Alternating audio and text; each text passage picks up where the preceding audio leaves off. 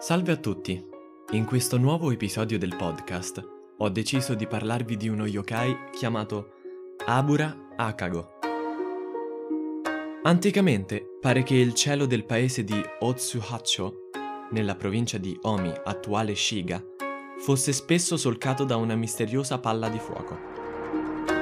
Secondo la gente del paese, nel villaggio di Shiga un uomo vendeva l'olio rubato ogni notte da un giso presso la strada di Otsu.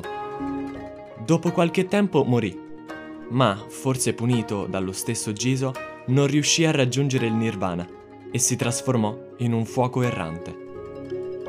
Allora presero ad accadere altri fatti misteriosi fra le case della zona. Un bambino sconosciuto iniziò ad apparire a sorpresa e a leccare l'olio delle lampade.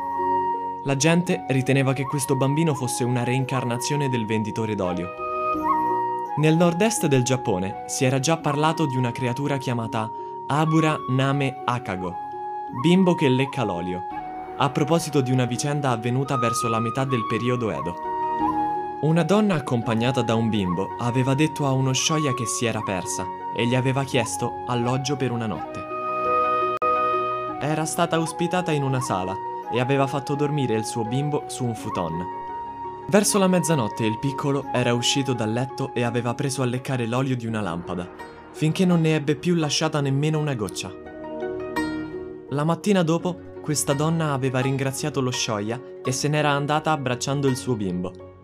Lungo la strada, quando l'aveva messo giù per riposare un po', questi aveva iniziato a girare come una trottola rimbalzando a destra e a manca, senza lasciare alcun dubbio sulla sua natura spettrale. Ma esiste anche un'altra storia simile che parla di una palla di fuoco volante che entra nelle case, si trasforma in un bimbo giusto il tempo di leccare l'olio delle lampade e poi se ne va trasformandosi di nuovo in un globo fiammeggiante. Questo mostro si chiama Abura Akago. Anticamente l'olio delle lampade usato nei villaggi era estratto dal pesce, per cui è probabile che molti avvistamenti riguardassero in realtà gatti e non bambini, attratti dall'odore. Tale olio infatti era grezzo poiché ottenuto dai residui di pesce lasciato sul fondo delle barche dei pescatori. Per questo episodio è tutto, spero vi sia piaciuto e vi invito a contattarmi su Anchor, Spotify, YouTube, Spreaker e Instagram con il nome Mostri e Spettri dal Giappone. Editing a cura di Diego Anzi su Instagram. Vi chiedo di supportare le pagine sui social network e condividerle con i vostri amici. Grazie dell'ascolto.